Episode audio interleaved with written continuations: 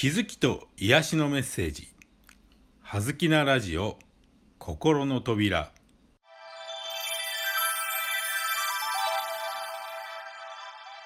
皆さんこんにちは。葉月光栄です。今日は私の原点とも言うべき2004年に刊行された「心の扉」という本の中から今聞いてほしいメッセージを一つ2020年風にアレンジしてご紹介させていただきます。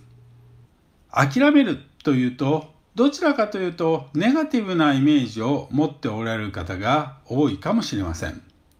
もう諦めたら終わりだよとかそこで諦めてどうするのとかそんな風に使うことが多いのかもしれませんがこの言葉の語源を考えるとその解釈は少し違っているのかもしれません。諦めるとは明らかに認めること。今自分が置かれている状況や環境をクリアな状態で認める。それが諦めるということなのです。明らかに認めることによって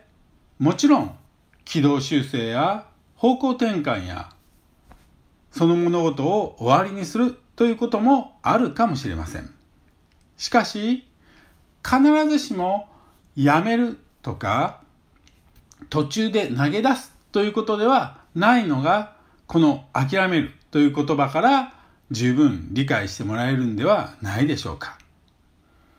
クリアな状態でニュートラルな状態で事実を今自分の置かれている立場を環境を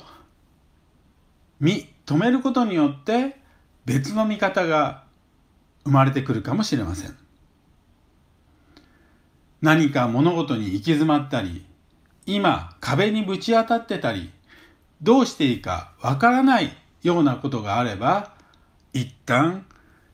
ゆっくり深呼吸をしてその場に立ち止まってその物事を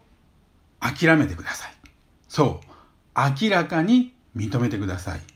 ジャッジせず、判断せず、その状態を、自分の状態をあるがままに認めることです。すると、その目の前に立ちはだかっていたと思われた問題はすでに問題ではなくなるかもしれません。大丈夫。あなたのもとにやってくる問題はあなたが解決できる乗り越えられる問題だからこそあなたの目の前にやってきているんです。あなたがそれを問題と捉えなければその問題さえ存在することができないのかもしれません。ぜひ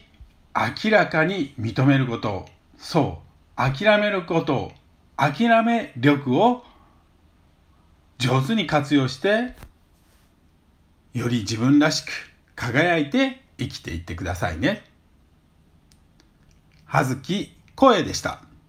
ありがとうございました。